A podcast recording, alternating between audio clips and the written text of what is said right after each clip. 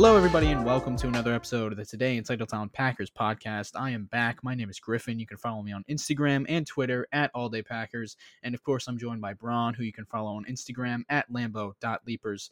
Uh, we're coming off of a maybe the most stressful game that I've ever seen in any sport. Uh, my I almost had a heart attack about four different times in this game, maybe five different times. Uh, it was very stressful, very emotional. I laughed, I cried, I did a lot. Braun, what are your thoughts coming out of this game?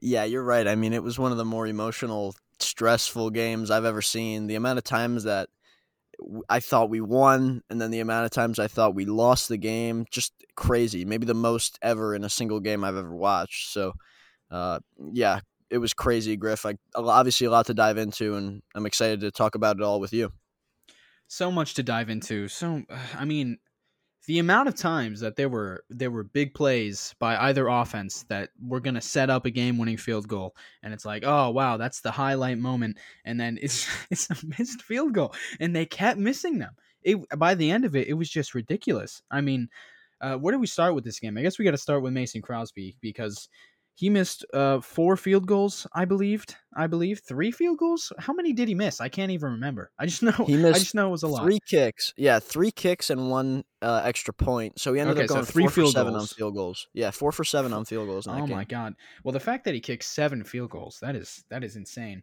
But uh, yeah, I mean, week five is the enemy of Mason Crosby because if you remember, Braun, week five, 2018 in Detroit, he had a similar meltdown.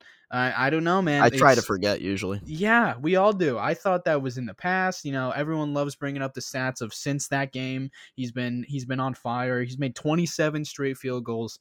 But I don't know, man. Twice now in three years, he's had these kind of single game meltdowns where he just is he getting in his own head? I don't know, but he just can't. He forgets how to how to kick a field goal, and um, it it cost us the game. It should have cost us the game at three different points, but luckily the Bengals kicker, uh, something was in the air because he couldn't make them either. It was it was such a weird weird day in the NFL on Sunday because there was like 11 missed extra points. It it was the strangest strangest day of football that maybe I've ever seen. And it was bizarre too because it was a perfect weather game in Cincinnati. I don't think the wind was really much of a factor either.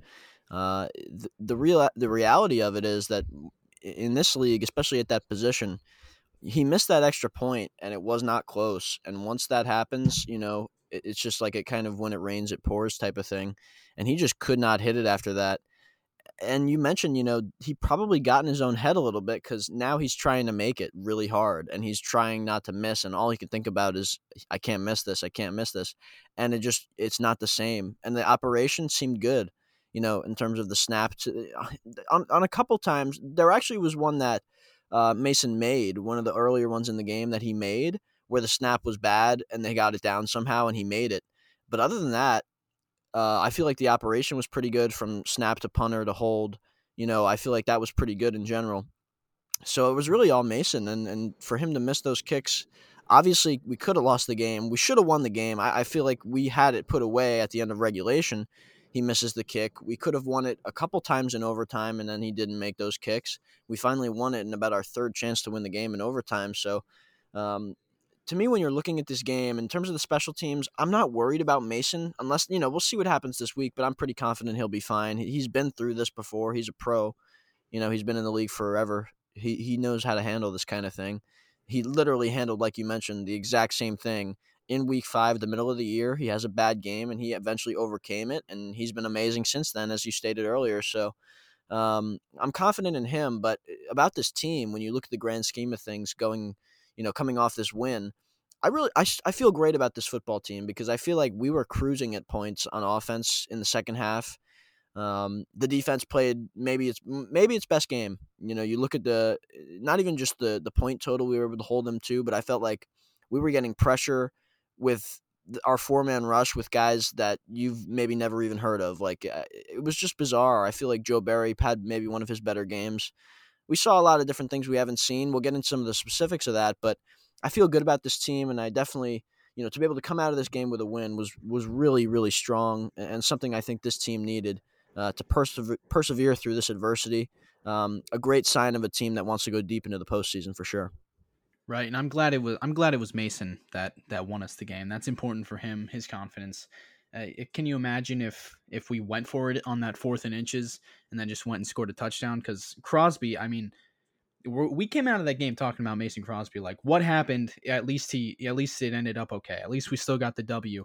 Um, but if we went down and scored a touchdown, or didn't get the fourth down and the Bengals won, or if the Bengals kicker made either of those kicks, then we're talking about Mason Crosby in a in a much worse light than we than we already are right now. But um, it, was similar to uh, do you remember in that 2018 game? At at the very end of the game, I can't remember if it was as time expired, but it was a meaningless game. We were down multiple scores, and uh, McCarthy sent out Crosby just to go kick a field goal, and he made it. And it was just like, okay, that's that's really cool. That's a good coaching move. Let him end the game on a made field goal just for the confidence. And uh, I'm glad that happened in this game as well because obviously fans are so so stupid, man. Some of them because it's like every time, both times that this has happened now, fans are like, "We got to cut Mason Crosby. This is unacceptable." Like, are you kidding me, man? Come on, get out of here. He's he's still a great kicker. These things happen. Everyone has a bad day. Obviously, kickers they it's a smaller margin for error. But when we have a guy like Mason Crosby, who's been on the team for so long, made so many clutch kicks for us, fans who just want to cut him after one bad performance, they just they irk me more than more than most things in life. Yeah, I definitely am in the same ballpark as you with regards to cutting Mason. I definitely even after you know that 2018 game where it was like the first time that this really happened and it was crucial to the season and the moment I never really thought about like actually cutting Mason Crosby and and signing who for one. I mean, who are we going to go get to replace him? That would be even remotely close to the kind of production that he has and the efficiency, the accuracy, even the leg power that he has. It's just not out there right now, and it wasn't back then either. Um, not once for a second did I ever, even if he missed that final kick, I would be sitting here advocating for him right now, uh, you know, to stay on this roster, to stay on this football team, and, and knowing that he would bounce back. But um, yeah, certainly never thought about that uh, throughout that game. He's he's going to be here. He, you know, he's going to be here for as long as he wants to be. Really, unless he starts missing strings of kicks throughout multiple games, it's there's there's no reason that he, he would ever um, be released or anything like that because 99% of the time he's going to be one of the top five kickers in the NFL, and he's going to be that for as long as he wants to. So. Um, yeah, never thought about that. And like you mentioned, you know, that's that's really it's kind of sad that fans are so quick to just bail on a guy. The same way that you know the way the things with, that happened with Aaron Rodgers this past offseason, they hear these rumors and and Aaron hasn't even commented on it or nothing of actual reality or fact has come out about it, and fans are just ready to trade him for whatever reason. And then it comes out that he wasn't feeling all these things and he wasn't saying all these things that people were reporting and and now he's back with the team, obviously. So it's it's a similar situation there, and you know, I always say that fans have to be patient and, and let things play out before they react. Um, and this is definitely one of those instances. I have a rule: if your if your hair grows gray in the time that you're in Green Bay, then you're off limits, and that goes for Rodgers and Crosby and and Tramon Williams. You cannot you cannot slander those guys because they're Packer legends, and I love them including Crosby. He's great player, great kicker. I've no doubt he's going to bounce back from this. Uh, let's let's jump into the offense here, Braun, because it was kind of a you know, it was a productive day. That's for sure. A lot of yards. Rodgers had his season high in yards, 344 yards on the day. Davante Adams, obviously, monstrous day, 206 yards, career high, uh, but only 25 points. The gold zone offense, not what it was in 2020. And uh, let's let's start for, with Rodgers here, as we usually do. Um, what do you what did you think of Rodgers' performance? Well, when I when I watched Rodgers in the first half, that really that first quarter only about, um, looked like he had you know at times there was decent protection, and whether guys weren't getting open or he was reluctant to hit the check down, it was a little bit more, a lot less in rhythm, and a little bit more kind of looking for that big play, trying to find something that was you know where he's getting off schedule and looking for something a little bit bigger than what's sitting there available. And then other times I felt like he made good plays. There was that missed tripping call that kind of influenced that big third down where he was really tripped, got out of the pocket, looked kind of like he used to have to do a lot, which is get out of the pocket and make a play off schedule. he he kind of did that, and he's. I felt like he put a good ball out there at times. You know, the one pick I thought was a not a terrible throw, maybe not a great decision, but I felt like Davante was kind of being. Uh, I, I I thought you know first first view I thought that was defensive pass interference because Davante was kind of blocked from behind to be able to ever have a chance to get that ball, which I thought was in a pretty good spot, but um, then it was picked off anyway, and no call was made so you kind of have to live with that. But I thought the throw to Tonyan uh, on the run, uh, I think that was a third down. I thought that was a good throw that maybe should have been caught, but Tonyan's arm was being held down. So, you know, there's a lot of factors that go into the way Rodgers was throwing the ball. And we saw as the game went on, pretty much second quarter forward, he went he went really accurate. He was really efficient. He he completed a lot of balls in a row. He was super super high completion percentage after that. Um, Obviously, had a couple touchdowns. Made a lot of plays to Davante in the middle of the field. Uh, a lot of third down conversions. Him and Randall Cobb were in sync a lot. And, and there was a couple things that were out of his control, like missed assignments that continued to happen from younger guys and guys that really don't play as much. Um, and he had to deal with an offensive line that he really still doesn't feel comfortable around in the slightest. I, I, feel like he's very hesitant at times to make plays because he doesn't have that same confidence and reliance on a David Bakhtiari on the left to hold things down for two and a half seconds. Same thing with no Corey Linsley at center, Elgton Jenkins not being on the field.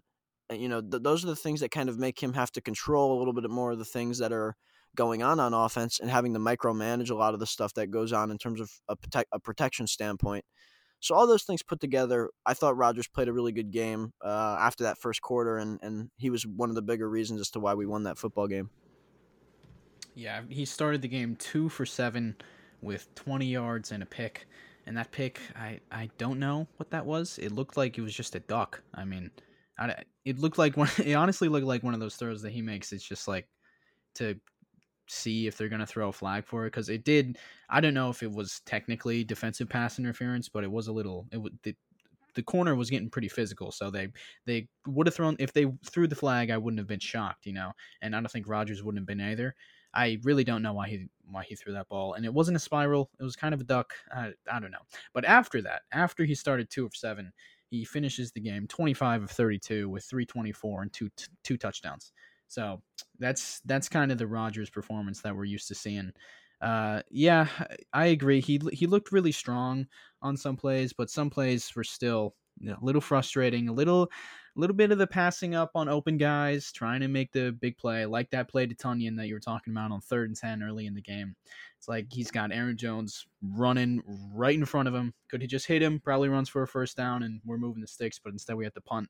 Uh, it's just some some things like that. His time to throw this game was 2.9 seconds, and you know a lot of those throws ended up being big plays, especially to Davante. But you know, it's just I would like to see us play a little bit more in rhythm, a little bit more schematic football. But I do understand that uh, without some of these starters on the offensive line, some of these plays are just harder to run, especially against the Bengals defense, man. They were playing good. The corners were sticky. A lot of the times our receivers just could not get separation. So it's like you can you can argue that Rodgers is trying to force the ball to Davante, which maybe that's true on some plays, but out of, when they play man coverage, there's not a lot of guys who are getting open. So it makes sense just to try and feed it to Tay because otherwise Rodgers is holding on to the ball with no one open, double clutching, and uh, getting sacked or having to throw it away. So it's it, it comes in handy having a guy like Davante when we have all these injuries because he's able to just take over a game pretty much whenever he wants. Part of playing on schedule to me is is getting the ball to your first read as quick as possible under that 2.5 second mark. It's hard to go through those kind of progressions and keep it under that two and a half seconds uh, if you don't hit your first or second read. And of course, as we all know, and Matt LaFleur has said this out loud, you know, Davante Adams is pretty much their first read on probably 90% of plays in the passing game. So when Rodgers is looking and Davante's there and he feels like he can hit him on pretty much anything, when he's when he's double covered, he feels like he can hit him. When he's single covered, he always throws him the ball. So of course Davante's going to get the ball a lot, and he did get the ball a lot to the tune of 206 yards, a career high.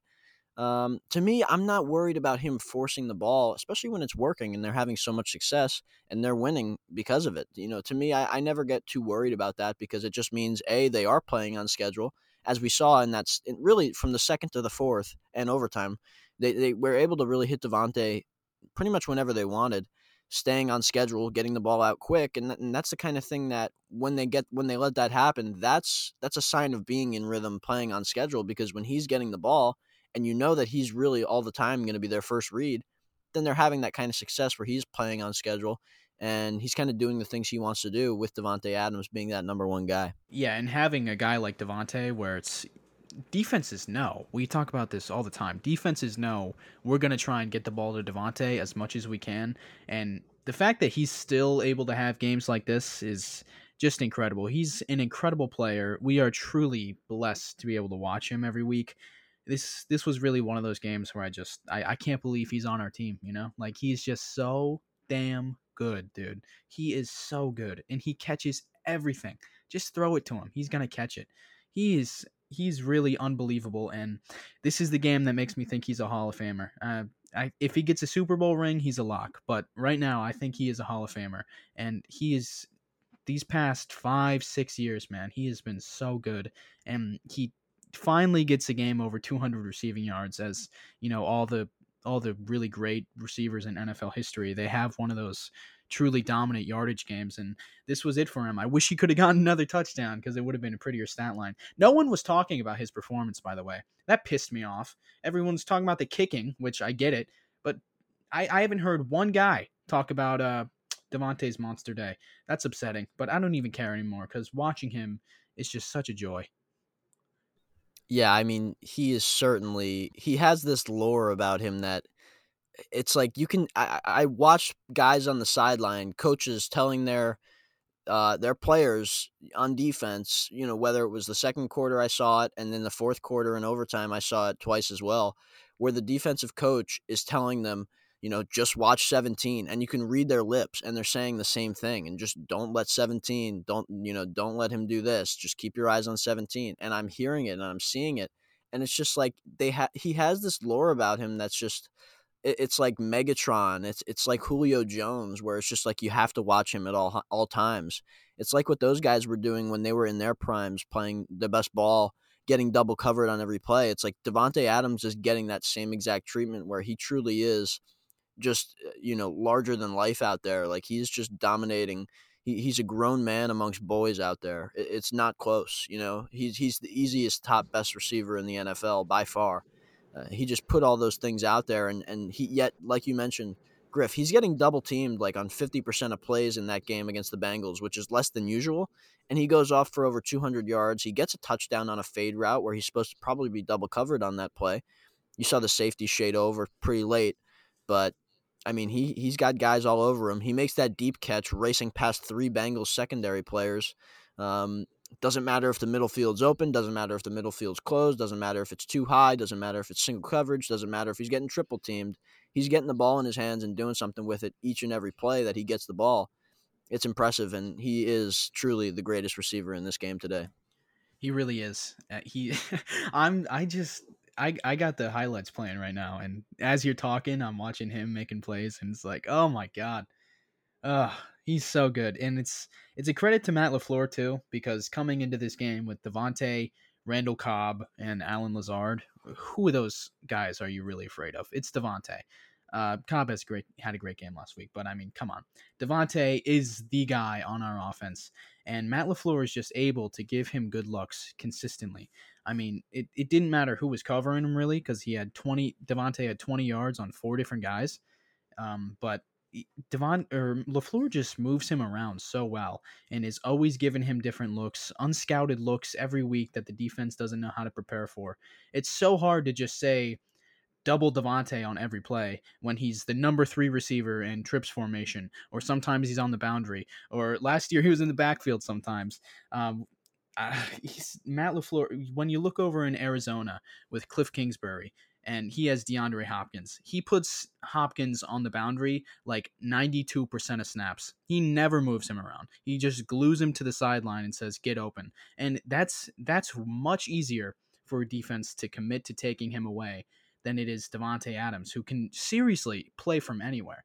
And he's so good that it's it would be a disservice to only play him on the boundary. And LaFleur is the perfect coach for having a superstar receiver like Davante. He's he's almost like just the most lethal chess piece there was. It's like if you introduced a new piece to chess, call him one seven, and it's just like you just move him anywhere, put him in any spot. He can move all around the board, and he just is automatic checkmate every time you put him in a position to win. And to me, that's the kind of player he is. And it's just clear that each and every week he's going to come out and continue to have success and continue to dominate, regardless of A, who's covering, covering him, and B, how many players are covering him. It really doesn't matter. It doesn't matter what your plan is, it doesn't matter who you've got out there. He's going to do his thing, and teams are starting to understand that, I think. Yep. And just once we get healthy, I really think this offense is going to look a lot different, man, because you know, everything just feels so hard still. Everything feels like the early down success, first and second downs, has just not been there this year, man. It's the run game is not what it was last year, mostly because of the offensive line and uh, the passing game too. It's just we have to go empty a lot more than we did last year. We have to play out of our scheme a lot more than we did last year, mostly because of injuries. And when we're missing a guy like Marquez Valdes-Scantling, who do we have who can go deep down the field? Oh, Davante Adams. He did a 59 yard reception, but he's not that guy that you want to send 50 yards downfield every play.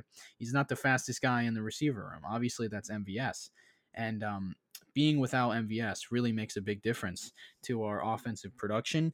Just having that extra guy in there who can just adding an extra skill set to the position and being without the off three starters on the O line, Bakhtiari, Elton, and Josh Myers, who I thought was going to play until Friday when he was ruled out.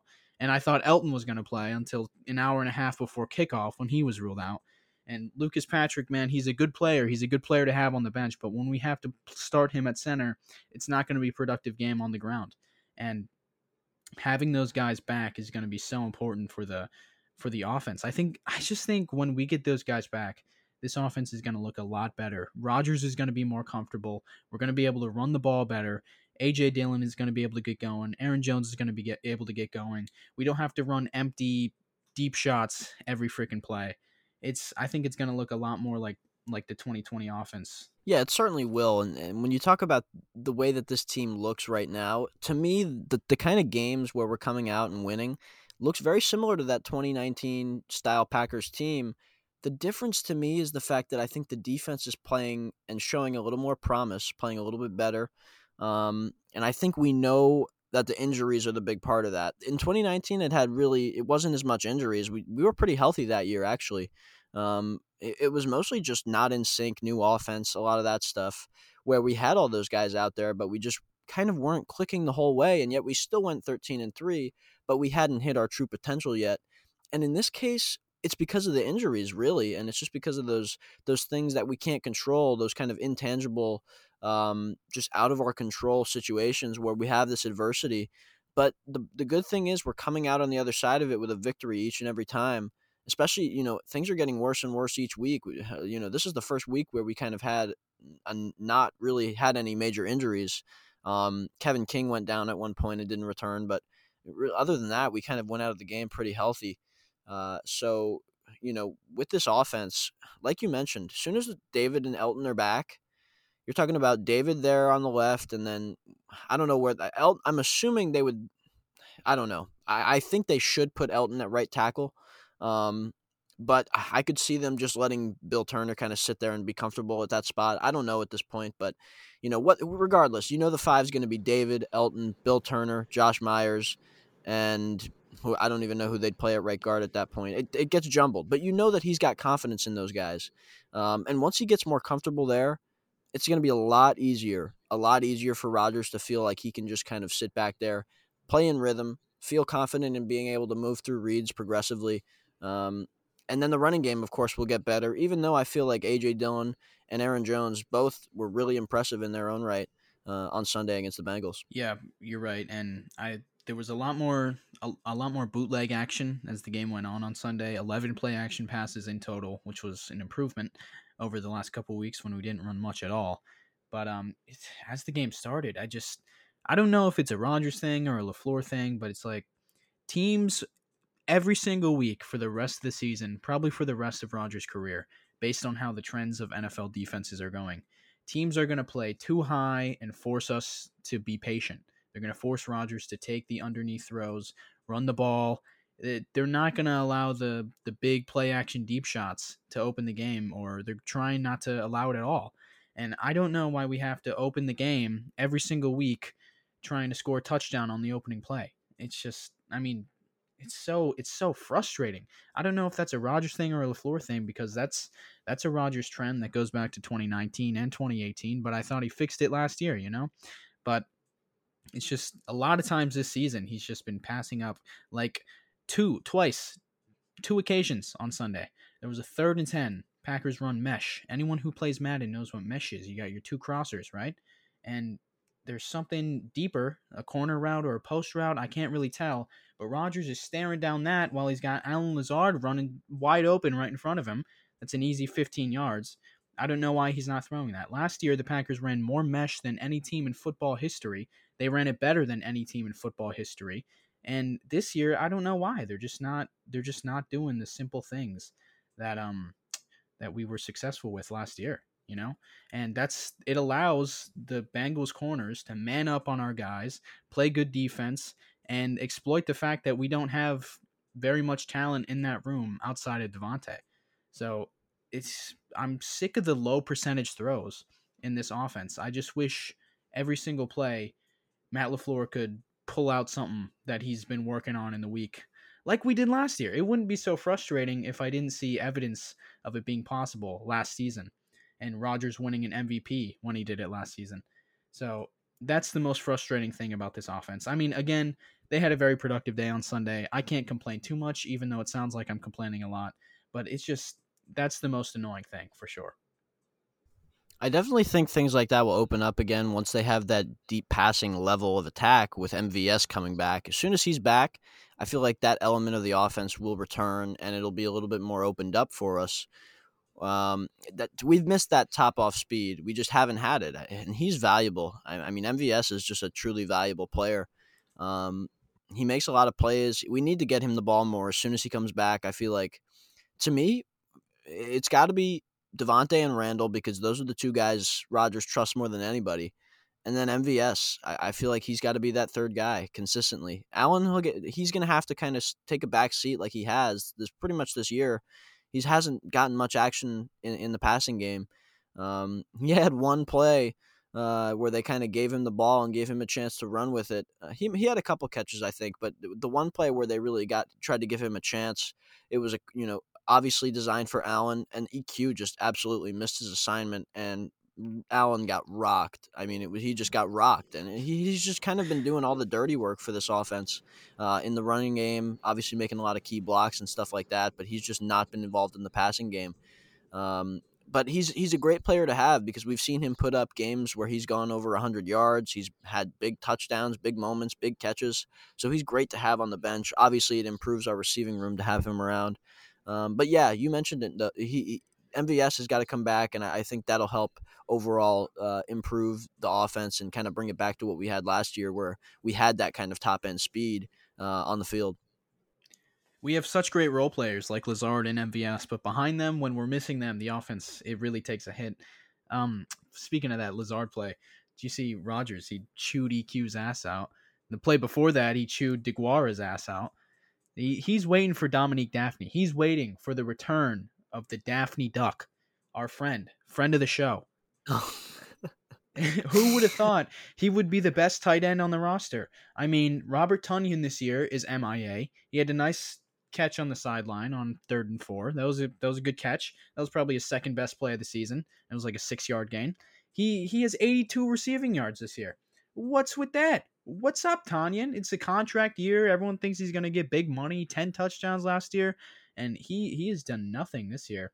And DeGuara, he's he, we probably probably overrated him coming into the year. Uh, Jace Sternberger, he plays for Washington now. Uh, that's kind of it, you know. I mean, yeah. When you look at the tight end room at this point, uh, we all know that Robert Tonyan last year had a really, really good year. Uh, the touchdowns were there. He was productive. He was getting a lot of design plays in the passing game. This year, he just hasn't been able, for whatever reason, to get as much action Uh, and when he's getting the ball, it's been bizarre. He's gotten a few pass interference calls on him uh, where the he doesn't get those statistical numbers of catches. Um, he's had a few balls that I felt like maybe he could have caught but didn't. Um, but then he has had those few plays where, um, yes, he's making plays. You know, like he he he had that third down conversion, which I thought was a really nice catch um, and a good throw by Rodgers. It felt like it was one of the stronger connections that those two have had throughout this season so far. We'll just kind of have to see what happens uh, as we move forward. But then, like you mentioned, without Dominique Dafney out there, you know, being a, a factor in, in, not only the pass blocking, the run blocking, but he is making plays in the passing game as well. Um, to to not have him, it's really just Tonyan and then you mentioned Josiah DeGuara, who's back. He's been, you know, not as good as we would have hoped so far, but he's still kind of easing into his role. Hopefully, he gets better. He has to be better in the blocking game. He has to, because that's pretty much the primary assignment of what we've got out there. I thought Marcedes Lewis, pretty much everybody would agree that he had a really, really strong game. Maybe his best in terms of, you know, catching the ball. I feel like that might have been his best game as a Packer. Um, he made a lot of decent plays uh, rumbling over guys upfield, making conversions, key plays, uh, getting his own run after the catch yardage. I felt like he had a really strong game, and of course, we all know what he does in the blocking game. So he's so valuable, you know. Um, but yeah, the tight end room has to feel. I feel like that has to get better. I wouldn't be opposed to adding somebody at that spot, um, but we'll have to see. You know, they've they've got uh, not a lot of options out there. We'll, we'll see who becomes available at the trade deadline and things like that. But if they were going to add any but any kind of position um, in in terms of a trade deadline, I would assume tight end would be the spot after they cut Jace, and you know they could use another top end guy to kind of add to that room. Maybe you know if Zach Ertz was to become available for really cheap, maybe he could be an option in the passing game. I know he's older, but you know that's an option. We'll see what happens there, but yeah, that's the tight end spot it was nice to get production out of Marcedes, but other than that, it's been really, really shallow production from that group this year. Marcedes had two two really impressive catches for a 37 year old man. I mean, I love how I love how excited everyone gets when he catches the ball. He's such a he's such a great great presence on the team. I'm glad we keep bringing him back on these one year deals. Yeah, he's such a great guy to have. I mean, you watch that game, and Matt LaFleur is hugging Marcedes at the end of the game as the kick went in they're standing next to each other, hugging each other, and I and you know Matt LaFleur is just he's he knows that as the lead as one of the leaders of the team, he's kind of just there with one of those locker room guys and and one of those guys in the leadership council, right? You know that's pretty much what it is, but it's also like you made such key plays for us today, and you are one of the true reasons why we won this football game. And you could see it in his eyes as they spoke to each other, hugged each other, in, almost in a sigh of relief and it was just like that's a special bond that those two have, and of course Rodgers and him have that same kind of bond.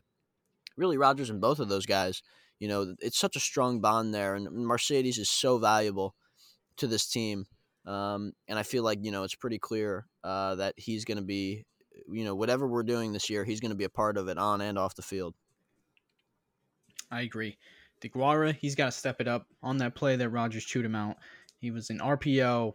Pretty sure he was supposed to run an out, and he ran a slant. And Rodgers was visibly unhappy with that. And Rodgers is the last person that you want to be visibly unhappy with you, because uh, I think immediately after he left the game, and uh, the tight end behind him, who I'm gonna be honest, I had never heard of, and I can't remember his name, but he came in, and I was like, "Who is this guy?" Wow, uh, DeGuara, he's got to step it up there. He also chewed out EQ. Speaking of EQ, I don't think he has a role on this football team. Last week he had a drop. This week he had two missed blocks on wide receiver screens. It's it's sad for a guy that I was rooting for so hard when he came into the league, but I think I think his time is done these days. I mean, think about when he got cut. I, I did not expect them to bring him back. You know, I was surprised that they brought him back on the practice squad, especially like to be able to, to cut him, I feel like, and he's playing, he's playing like minutes for us. You know, uh, I was just surprised that we brought him back, and and now he's been elevated two weeks straight, and he's played like he's actually been on the field. When we've got a guy like Amari Rodgers who has played, he's played too, but those snaps could be taken by Amari as well. You know, whether he's really ready or not, I feel like he'd probably be a better option at this point to to play a little bit more than EQ. Like I feel like he could take his snaps, but you know, we'll have to see. I, I mean, I, I, don't expect him. You know, once MVS comes back, I think EQ is straight back to the practice squad, kind of sitting there in case of an injury. I, I like his presence and depth, knowing the offense. He's been here. He he has played with Aaron. He's made some plays when he was younger. He was making more plays, but he's you know he's just comfortable in the scheme and everything. So it's nice to have him around. But other than that, I think it's time to kind of get more guys on the field until things get really out of hand in terms of some kind of injuries or something. If that was to happen, uh, but yeah, I, I, think Amari is probably the better option to see more snaps there uh, at the receiver position. Amari, why why did they even draft him at this point? I he's MIA too. I mean, you can't give him one touch. You can't scheme something up for him. Every freaking punt return, all he does is run sideways or backwards. I'm sick of that. I, I would put someone more dynamic, or not more dynamic, I guess, because Amari's a pretty good athlete. But uh, just get him some snaps on offense, man. It, I'm every play he runs a jet motion. It it's so annoying. That's all he does. He's just the jet motion guy. He never even gets the ball. Last year, Tyler Ervin, he got the ball sometimes. You know, yeah, that's that, why I was just gonna say, like that's Tyler why Ervin it works. Yeah, that's why the defenses think, oh, he might get the ball here, but no, not with Rodgers for whatever reason. Just he's just the decoy on every single play. I'm sure one of these he'll get it. Like I feel like he'll get it one of these times, right? Or he'll get something in the passing game. You'd think. I mean, they gave Kylin Hill the ball. I was surprised by that. Yeah, they schemed up a screenplay for him, a delayed w- screen. That was exactly. something they'd work on, and it was, was for like, Kylin Hill. Yeah, is I was gonna I was wondering if this was the game that they were just kind of gonna kind of like release Kylin Hill or something, like, and then he didn't play again. it was, was on like, the second it was so play. early. It was so it was early the in the game. Snap. I was like, "What's so going early. on?" I know. I was like, "What is he doing out here?" I couldn't believe that they put him in the game this early. I was like, "What? Either something went wrong in pregame, like warm ups with AJ or whatever. Like, I didn't know what was going on, but it was. I thought they were gonna like put him in there and keep him in there." It was a play they must have practiced like a bunch of times because it was a fake bubble screen to the receiver, and then a, a dump off to Kylin Hill, a, a middle of the field screen. I mean, you're scheming up plays for your undrafted number three running back, but you can't find ways to put the ball in Amari Rodgers' hands? Come on, Matt. Come on, man. He's pooping yeah. on all our fun. Yeah, he is. I mean, that that's one of the things. Uh, he always says it every week that he's got to be better, but like it's true. Like there's there's always something he could be doing better, and just like everybody, just like Aaron, just like Aaron Jones, just like everybody. Um, but one of those things definitely is trying to get those guys involved. I feel like he always says it's a good problem to have, and that's true. But at the same time, that's looking at, at it from a coach's perspective. But in terms of, you know, in terms of facing the other team, it's really it is a problem because you've got these guys that are becoming decoy like players that teams really know aren't going to get the ball on a certain play, and that's a problem because then you're looking at uh, guys maybe who let's say Amari's out there and he's he he starts in the slot and then he motions and the guy's just like I'm not even going to cover that. I'm not I'm I'm going to respect it. I'll I'll kind of I'll go with him, but I'm going to be looking at the run the entire time because I know that's going to be a fake motion and it's not going to actually be anything in terms of some kind of jet package there. And that's the kind of stuff that happens and all it takes is one little advantage for the defense to come up with a better stop. And that's the kind of thing that's going to happen and has started to happen and why the running game has been, you know, that's just one of the reasons why the running game has been a little bit less successful than it has last year, than it was last year, excuse me. Yeah, it helps. It helps in the run game more than the pass game because at least it it gets the the second level defenders to jump over a gap. But in the pass game, it's like why even bother covering it because you know it's not going to him. Uh, one of these days they're going to get him the ball. But let's talk about the run game here. Uh, without Elgton Jenkins, without Josh Myers, it really took a hit. Lucas Patrick, he's all right in pass protection, but in the run game, he is just he does not have it. And uh, right now, all of our rushing production is all due to the running backs. AJ Dillon, Aaron Jones, the two AJs, they had a great game. Uh, combined 115 yards after contact, which is I, I don't know if it's a season high. It's got to be. I feel like every single yard that they earned was every single yard that they gained was hard earned they earned each and every single yard they got. Nothing was given to them because even even the the 57 yarder that Jones had in the fourth quarter, that was like that was like a three yard loss, and he just he avoided like seven or eight tackles on that play.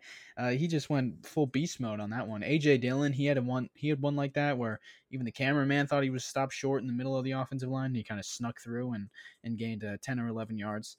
Uh, all both of those guys, they're great. AJ Dillon, by the way, really really good in the receiving game. He had his first receiving touchdown, about 49 yards on the ground or through the air with four receptions. He's done a good job at replacing Jamaal Williams' production. Love you, Jamaal. There's no replacing Jamaal, but on the field, AJ Dillon's done a nice job. I thought the running game was pretty solid. I feel like we saw in most aspects, I feel like we really saw how those guys did a little bit of everything and could kind of they're both so versatile and they can do so many things. And we saw AJ Dillon's hands here in this game and how he was able to catch the ball and make plays uh, after the after the catch. You know, collect a lot of yardage. He had that touchdown from Rodgers in the passing game. I mean, really good to see him get involved there. I feel like that's another element of this offense that we haven't unlocked yet. Really, and I think we did a good job of really getting that kind of set in motion to be able to do that moving forward. Um, specifically, AJ Dillon, he's becoming a, a very uh, dual threat type back, kind of in the same way that, not in the at the same level, but in the same way that Aaron Jones is. I feel like Dillon is kind of developing into that as well, and they're both rubbing off on each other. I feel like Jones runs harder than ever and, and is you know so much stronger in there, and I think AJ Dillon's kind of rubbing off on on him in that regard.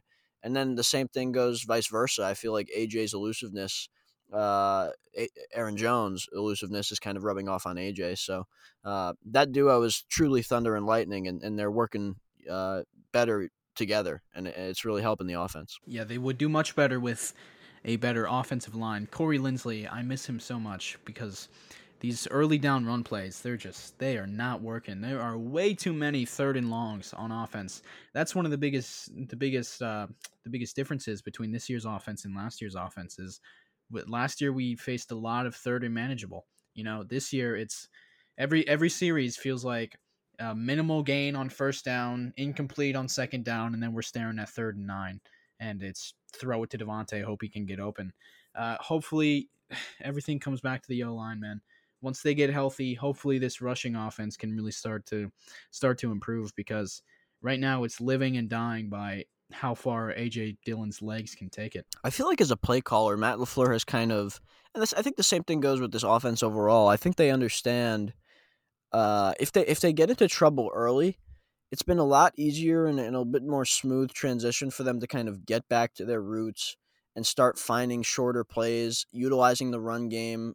I feel like they're they're working on the timing of of when they need to kind of run or when they need to really hit a short pass they need to find the they're they're finding it, you know, to the point where if they start out slow like they did get did against the Bengals, they're working on being able to come back and get back to the things that they know will win them the football game and not getting too anxious about being down early or struggling and not scoring on the first drive.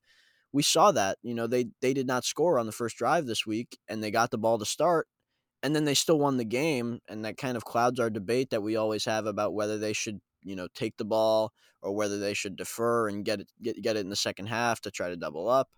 We just won while getting the ball, not scoring, having the Bengals score. I mean, it's just it's bizarre, right? Eh, eh, so, eh, but this is one of the things where they came out not not doing great. They did a lot of the things that we always say, you know, that's the key to when they're going to lose a game. If the offense is, you know, they're not converting on these long, third and longs, then they started getting into spots where even when they were getting in the third and longs, they were converting. But most of the time, it was a lot more third and manageable in that game.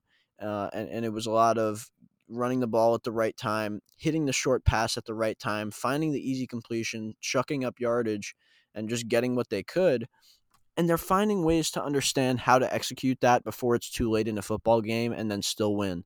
So to me, that's showing progress from LaFleur, Rodgers, and company everyone else uh, kind of finding the way to not get too caught into any traps and to be able to come out of a bad situation and work it out and end up winning the game like we saw on Sunday.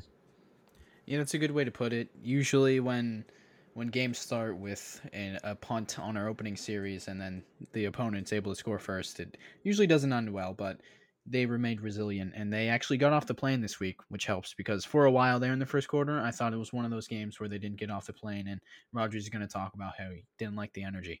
But uh, luckily they came back and they fought back. Uh, last thing on the offense I want to touch on here, Braun. Uh, what's wrong with the red zone offense? I mean, if we're talking about difference, differences between this year's offense and last year's, red zone, the gold zone, what happened? This is Nathaniel Hackett's his specialty He loves the gold zone. He's they're the best red zone offense in football last year with all these creative plays.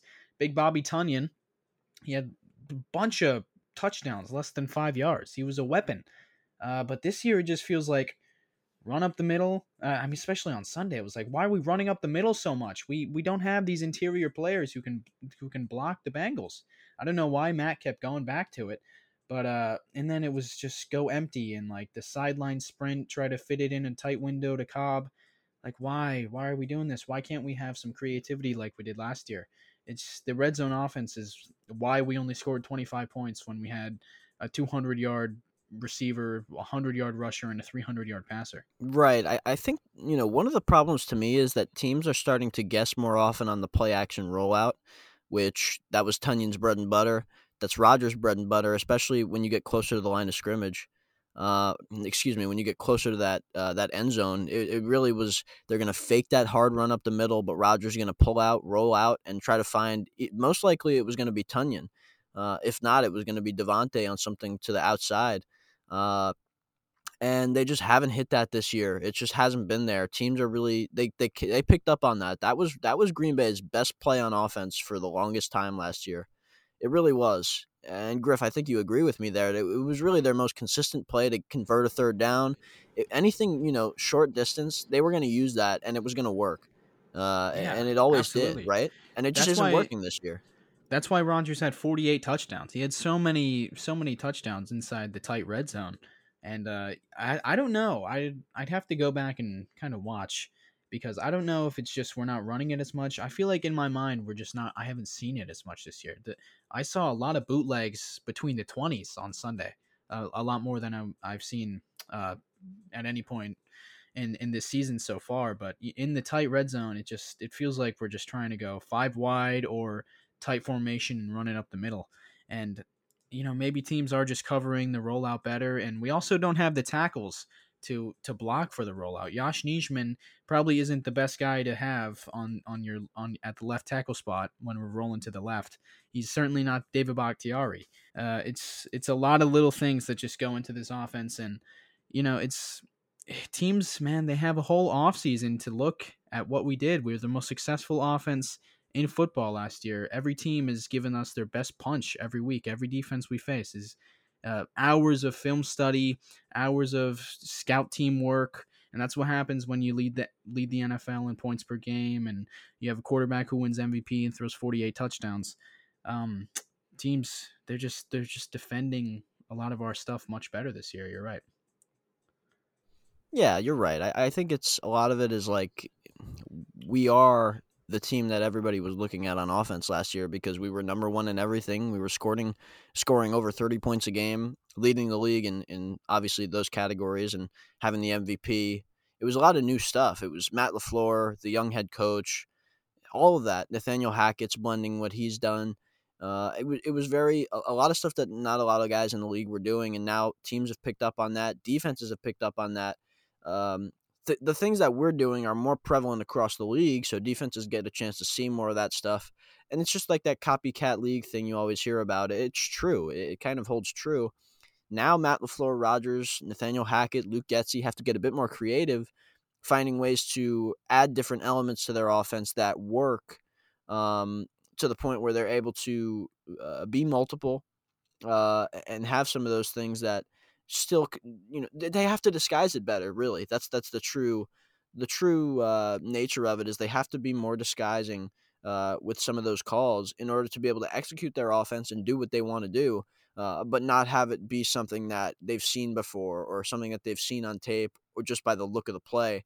Um, those are one of the things i think that can help especially closer to the red zone for sure. I agree. Hopefully as i've said a million times as this team gets healthier we're going to look a lot more like we did last season uh, we've talked for a long time about the offense. Let's let's touch on the defense. Uh, they, like you said, they had probably their best game of the season, shutting down a, a very dynamic offense, holding Joe Burrow to only about 200 something yards. And, you know, without Jaire Alexander, we thought this was going to be the worst game that we've seen in our lifetime. But uh, they held up pretty well outside of one big play to Ja'Marr Chase. Um, what what were your general thoughts on the, the defense, Bron? Yeah, look, I thought the defense played really well. Uh, to me, it was it was a strong, strong performance. I thought uh, I mentioned it earlier. I mean, there was a play where that our Packers four man rush here of get this. This is a this is a star studded group we got here. It was Dean Lowry, Ladarius Hamilton, Jonathan Garvin, and T.J. Slaton, and they all contributed into getting a sack on Joe Burrow. And to me, that was really impressive because not only has the Packers four man rush really uh, over the course of the last few years and even this season hasn't been very good, um, but it's been good now, and it's with guys that you may have never heard of. So to me, that that's a sign of great progress for this defense. Joe Barry's done a better job as he's kind of easing into everything. Um, I feel like the pass rush did really well yesterday. They were all over Joe Burrow, all over him. You know, Rashan had a good game. I thought Preston continues to play well. For me, he's had a really strong year. This is a great bounce back year for the, for him. He's doing great things in the running game each and every week, but he's also pressuring the quarterback and he's making plays. He's always been the guy that's going to create turnovers. Um, he hasn't done that as much this year, but I feel like he's getting to the quarterback and pressuring him really good. Um, so a lot of good plays uh, from a lot of guys. So I'm pretty excited about the way the D line has played for sure. Yeah, I kind of saw this coming. You know, they had played three really, really good um, offensive lines to open the season, and as as we start to play these struggling offensive lines, I thought the front would look a lot better than they did early on, and they certainly have. They were in Burrow's face all game. Preston Smith, he looks awesome, man. He was he was a shell of himself last year. 2019 had a bunch of sacks. Uh, this year, he's not going to match that sack production, but he's been so good, especially in the run game.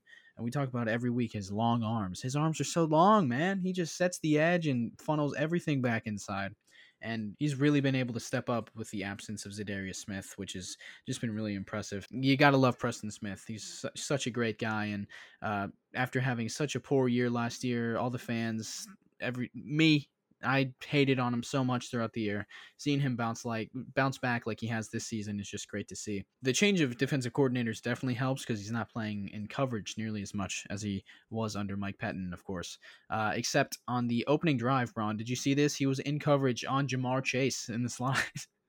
it was on the opening drive. It was like the second play of the game. I was like, oh boy, this is not good. And what do you know? He throws to to Ja'Marr and it's a first down. Um, that that was I did good. see that. Yeah, I you know what happened? I saw that I'm I'm looking at the top of the screen and it's three Bengals receivers and it's two corners for Green Bay and nobody's back at safety. At least nobody's close. There might have been somebody deep, but and I'm thinking, okay, well, they're going to throw it there. And then I think it might have been Krys Barnes that was on the other side of the field that kind of like pointed it out and then Preston from the edge was I he didn't move much, but I knew I'm like, okay, well, Preston's probably to have to go out there and cover him. And I was just like, okay, well, if that happens, I mean, they're going to throw the ball somewhere to that side. And then, like you said, they did. I, that was, you know, that's one of the things I was like, oh, you know, it's kind of circumstantial. Things happen where just guys are out of alignment or it just doesn't work out. But uh, yeah, that was certainly one of the plays where I was questioning things a little bit. Yeah, me too. We gotta not let that happen again. But outside of that, Preston's been awesome, and he's definitely helped the secondary, which we did not think would play very well today without Jaire Alexander, or today, yesterday. I mean, two days ago when you're listening. Um, but they did. They held up pretty well. Eric Stokes, he went, he battled with Ja'Marr Chase the entire game. That was really fun to watch. He finished the game with seven targets, four receptions allowed, and 82 yards to Ja'Marr Chase, and a pass breakup. And he had a play Oh, that pass breakup, by the way, I think it was the first quarter. I don't know, but that was that was just awesome. And he had another play in the third quarter where he was covering him in the end zone. And if he was in just in a little bit better of position, he would have had a pick, but he was just a little bit late. He did get a hand on it though, and he played really well. And Kevin King, who we were very worried about, but he played he played really solid. You know, he only allowed 17 yards. He made a bunch of tackles. He had one tackle that he just kind of threw his threw his body at the guy, like we're used to seeing from Kevin King. But outside of that, he on the first play from scrimmage for the Bengals, he had a really strong, really strong tackle for a gain of one yard or something like that. And it was it was just a really good game from Kevin King. You know, it helps not having Jaire on the other side because Jaire, you know, he's going to lock down whoever he's covering, so the quarterback's just going to look at Kevin King, and so it was beneficial for him to have Eric Stokes rather than Jaire on Ja'Marr Chase. Um, but both of those guys, I was impressed from what I saw from them. And I, I, just wanted to quickly touch on De'Vondre Campbell because he has just been phenomenal. He had that huge pick in overtime, uh, which really, you know, it wasn't a crazy impressive play or anything. It was just, you know, he's always been, been able to get around the ball, make big plays, create turnovers, scooping, you know, he's scooping the ball uh, off of uh, fumbles. He's got multiple picks already, and it's week five. I mean, this guy is just so impressive. What he does in coverage, it's like it's I've, I have never seen it in Green Bay. I, I, mean, I haven't seen it. Maybe Clay Matthews was the last guy to you know be as dynamic as as De'Vondre Campbell as a middle linebacker. Um, when Clay went there for a, a, year and was a Pro Bowler at that spot. I mean, De'Vondre has just really been exceptional. I, you know, I thought Blake Martinez was a good player, but the, the level of difference that it is in coverage is like it's not close. De'Vondre is just playing out of this world compared to the the guys we, that we've seen at that spot. Um, I thought Krys Barnes had a really good game. His one blitz, we all saw that play. I mean, that was ridiculous to be able to get to the quarterback, shake off the the running back who was in there uh, with a with a little block there, and just absolutely demolished Joe Burrow. Great play for Barnes as he came back um, from his injury, and, and I, I love that room right now because we just added Jaylon Smith. De'Vondre Campbell is becoming a true leader for this team. He's calling the plays. Uh, I, am just really excited about that that group right now. We haven't talked about Jaylon Smith yet, Griff, um, and obviously everything that went down with the Stephon Gilmore situation, and, and, we can get a little bit more on the defense as well after this. But I do want to ask you what you thought and what you think about the way that we've added to the room at linebacker and what we possibly need to do at cornerback moving forward, or if there's any other positions where you feel like we need to add more talent, or if you're satisfied with with those groups. I'm satisfied with what we have. I mean, if we're gonna add anything, it, it would probably be another corner. Stephon Gilmore, that would have been nice. That was a crazy day, by the way. We should have done a pod that day. That, that was like insane. Uh, from Stephon Gilmore to Rasul Douglas to freaking Jaylon Smith, it was all over the place. But uh, De'Vondre Campbell, he he is so good, man. It's so nice not having to worry about that position. Middle of the field, I'm okay with what's going to happen there. And he's Campbell, man, he's just so fun to watch. On that play that uh that Burrow got hurt, he was Burrow rolls out to the left, he's scrambling, and uh Campbell just takes off for Burrow, but then the running back, who's kind of to the left of Burrow, takes up off the up the sideline, and Campbell just flips his hips and runs right with him, and so Burrow has to tuck it and run, and obviously Darnell makes a great play there. Um, but he he's making those plays all over the field, and he still only has two missed tackles on the season. He's been wrapping guys up, bringing them down. He'll allow a catch, but he's running right to you and keeping everything in front of him. And he's just been so good. And him and Jaylon Smith on passing downs, dude. I, I don't think anyone's going to be able to throw over the middle on us, uh, which is very unpackers like. On his interception in overtime, I have absolutely no idea what Joe Burrow was thinking there literally threw it right to him. He threw it right to him. I don't know what he saw, but uh, at least Campbell made the play because I'm sure there's a bunch of linebackers in Packers history who would have dropped that one. yeah, uh, I I don't. I literally watched that play, and I once they got the ball, and it was pretty much okay. We want the ball, and I was like, oh, this is this is disgusting. Like we just we just gave the game away. We had the we had the game won. Rodgers did what he did in San Francisco he got us in that spot with Davante. We kicked a field goal and missed it. And now the Bengals have a chance to win in overtime. And, and I was like, against this defense, like I, it just was like a storybook way for us to lose. And then first play of the of the overtime, and we've got the ball back. I'm like, okay, we're gonna win. And then of course we missed the kick, and then we, you know, we got the ball back when they missed the kick. It was like I it, literally the emotions of that game I will never get over. But uh, that pick, yeah, that pick was certainly like it was just perfect. It was perfect for that weird game that we watched. Like it was just, I think he wanted Boyd to do something different, but it was like about ten yards probably from where he was. So yeah. it just looked it looked like De'Vondre was like the lead receiver on that play, so it worked out well for us. Campbell literally ran the route. That was awesome. Dynamic and player. And the, the run after the catch was nice too. He got us in a good spot. yeah, he so. got that YAC. Yeah. Thanks, Joey. Yeah, um, appreciate it. I think on early downs, if we if in our base package we could run with Campbell and uh, Krys Barnes, who's showing to be a good downhill player at linebacker, and then on third downs we bring in Jaylon. I think that's going to be a, a, good tandem there, Campbell and Jaylon Smith. Obviously, Jaylon Smith not quite the player he used to be, uh, especially in run defense. But in in the pass game, he's still very effective, and he's very fast, still very quick. You know, it's gonna it's gonna help having those two those two linebackers in the middle there. I honestly, I didn't want to get too excited about the Jaylon Smith signing, but honestly, like if he can get even close to what he was as a Pro Bowler, like I thought he played he's played okay this year like but then again this is also in Dallas and we know what goes on on that side of the ball for most of uh you know they've been pretty bad on defense the last several years. They're better this year but I mean he's been a bright spot for them and and he was one of their captains like he was one of their true leaders on that football team. He's going to bring more than than what he brings on the field. He'll be he'll be an influence in the locker room one of those guys that it's a veteran addition. It brings like an excitement. It brings a, a championship quality to bring a guy like that who has been in the pro bowl and he was he's not far removed from that he hasn't been hurt since then like i feel like there's a lot of room here like we De'Vondre Campbell like listeners here, like listen, like this is he was not very good. You hear Cardinals fans talk about, you know, he was bad for us. I don't know how he's been good. Same thing with Atlanta. He wasn't very good in Atlanta. You hear that all the time. But I don't know whether it's Joe Barry or the system or just, eh, you know, the age of Campbell kind of maybe this is the perfect spot where he's coming into his own and playing better. I don't know what it is, but I certainly think Jaylon Smith could get back to the Pro Bowl level he was at if De'Vondre could come out and be a guy who was signed on the street for the minimum contract, I think Jaylon can come out and play just as well to the point where maybe it's those two guys playing a lot of snaps together. Maybe Barnes is the guy. He is an undrafted kid, you know. Barnes is good. He's a nice player for us, but he was undrafted, you know. I, I think he it wouldn't be bad to have him as the third guy. Like we've seen how often guys like Oren Burks and Ty Summers play, even when we've got Krys Barnes and De'Vondre Campbell in the game. I certainly think it would not be a bad thing to have Barnes as the third guy if we can get to a point where Jaylon Smith is playing potentially close to that Pro Bowl level.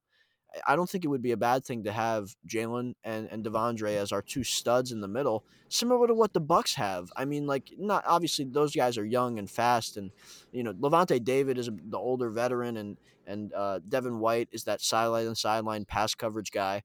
I feel like the Packers could have that similar tandem of like elite middle linebacker play that can dominate a game. That's what I'm hoping this signing does, and I think the Packers have hope that they could get that as well with this move. Yeah, well said. It's hopefully Joe Barry. He's an experienced linebackers coach. Hopefully, he can turn Jaylon Smith's career around just like he did De'Vondre Campbell. Um, I, I just touching more on the defense here. I don't know why people are acting like Joe Burrow had a good game. I I don't know why that's the consensus here because he really didn't. If you take away that that Ja'Marr Chase touchdown, obviously that counts. But if you take that away, he finished 25 of 37 with 211 yards, which is 5.7 yards per attempt, a touchdown and two picks. One of them being one of the worst throws I've ever seen. So I don't I don't know why people are acting like he like he kind of diced us up. I, I mean he's got a pretty bright future, but just annoying when we come out of that game and it's like, yeah, I don't know just, he he did not play that well. And that Ja'Marr Chase touchdown that was similar to the one that uh, Jaire got got beat on last week on the opening drive for Pittsburgh. It's like, oh, just an inch, an inch away from being a pass breakup and a great play, and it's six points for the for the opposing team. Very frustrating there. Yeah, I th- I don't know what you think of the safety play, Griff, but I, I feel like at times it, it it just hasn't been as good this year as it was last year. I feel like Darnell is playing a little bit better. I feel like Amos, he he's not playing as good as he were as he was last season. Also, um, there's just something I don't know. I don't know exactly what it is. Maybe it's the new system, but I feel like they're both coming into their own now. Darnell closer to the line of scrimmage when he's making those plays in the running game and those short short yardage passes, like that's where he lives and breathes and just has so much success. And Adrian Amos is kind of in a similar spot where he could do those things too, but when he's back deep, he's a sure tackler. He's doing great things in the running game as well. Like those guys are finally starting to get into what they were doing last year, and I feel like this is the first time we've seen both of those guys have a pretty strong game. Uh, so that was good to see. Yeah, Amos, I don't know if I'd say he had a strong game. He was he had the pick. That was a nice pick. But um he he just he doesn't look like the player he was last year and he just seems out of position a lot of the time. But hopefully that can change. Obviously, safety isn't a huge isn't a huge, you know, important position on the defense. It's one of the less less important positions on defense actually. So it's not like an average player there is really going to harm the defense. He's st- I, he's I'd say he's above average still, but um I just don't think he's he's quite the player he was. And Darnell, I'd like to see him in the box a little bit more. You know, I'd like to see him see him used differently by Joe Barry. Just get creative with him because he's he teleports all over the field. He did that in college and he's done it his entire career. He's such an athlete that I think I think it just if Joe Barry wanted to, he could have some real so a lot of fun with uh, Darnell Savage and uh, hopefully we see that more as the season goes on because that tackle he made on Joe Burrow, obviously hope Joe Burrow was okay, but uh, that tackle he made was literally insane the way he just flew over to him and made the tackle short of the short of the sticks. Yeah, I agree, Griff, and and with that kind, let's kind of transition into what will be uh should be a good game versus the Chicago Bears um, this coming Sunday here. Obviously, a divisional matchup against the three and two Bears. We we're four and one, so this is going to be a big game, uh, not only for right now, but for the division moving moving forward.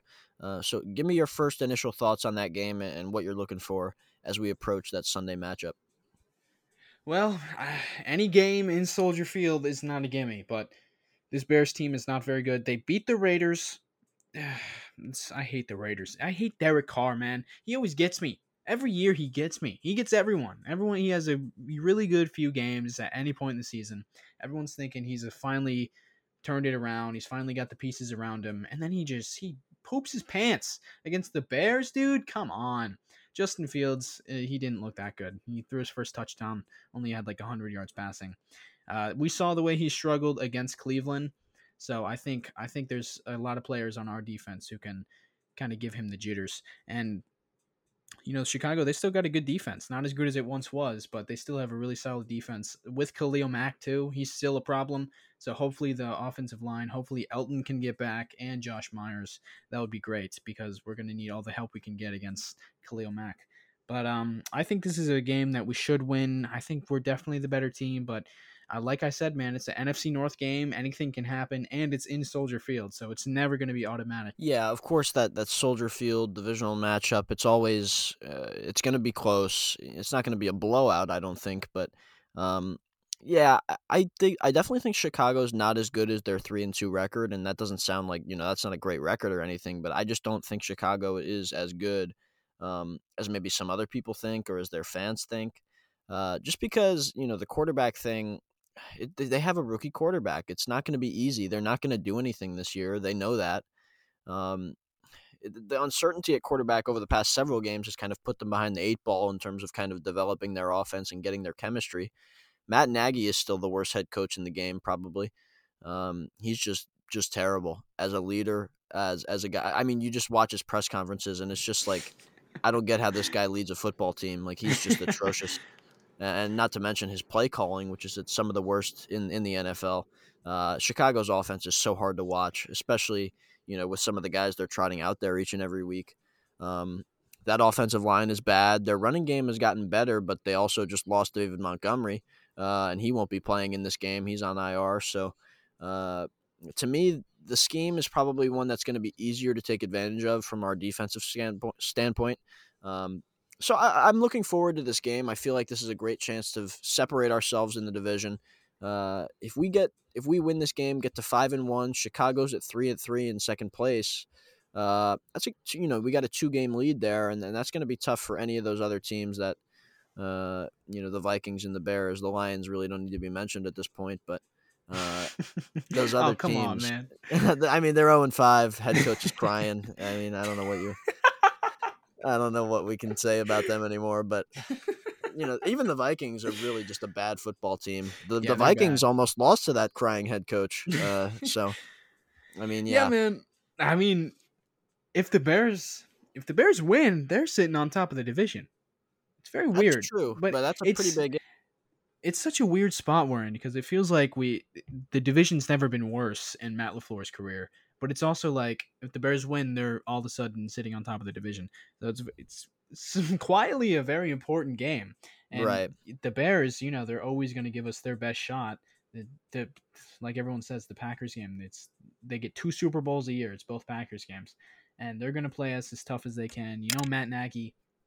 As bad of a coach he is, he's going to get them riled up because they're playing the Packers, and uh, they're going to bring their A game. So we got to be on top of it because the the I just I don't want to hear the media talk about us losing to the Chicago Bears for one thing, and not to mention it would be very very damaging for the success of our team this year to lose a game that we should definitely win over the Bears.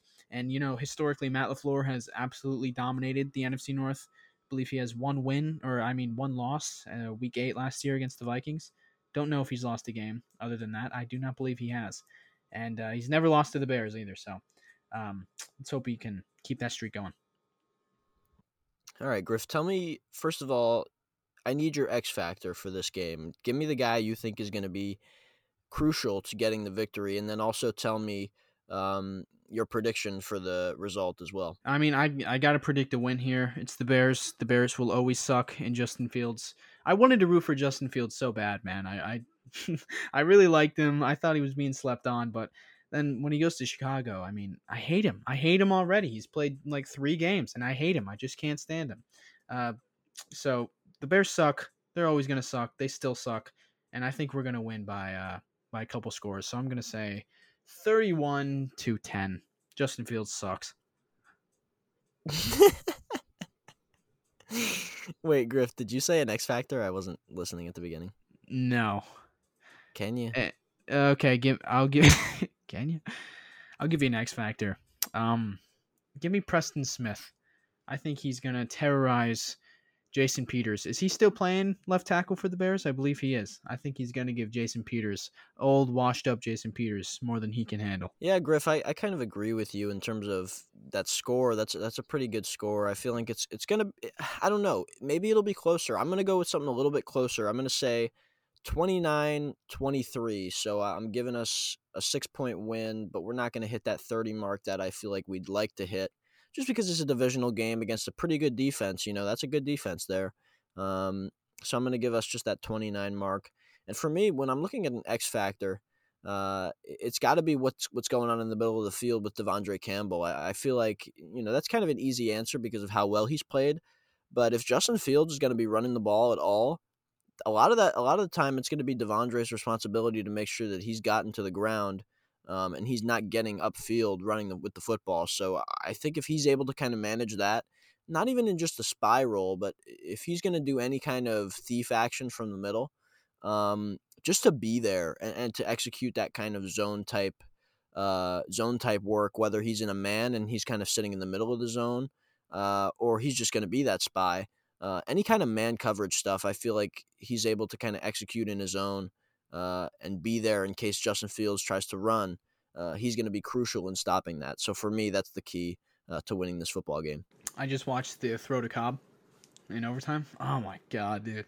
I can't believe it. I can't believe Randall Cobb is playing for us. I can't believe Rodgers. He's so good. The way he laid on the ground, he's he's so good. All right. Um, I guess that does it. Cleared the outline. Went through every note I made. I believe you did as well, Bron. So that's going to do it. We've been recording a very long time. It was a very eventful game, lots to talk about. So it's pretty fitting. Thank you for listening. If you're still listening, it means a ton. Please consider subscribing on Spotify, iTunes, why not both, and YouTube. Like the video on YouTube, share it with your friends and family, rate us five stars.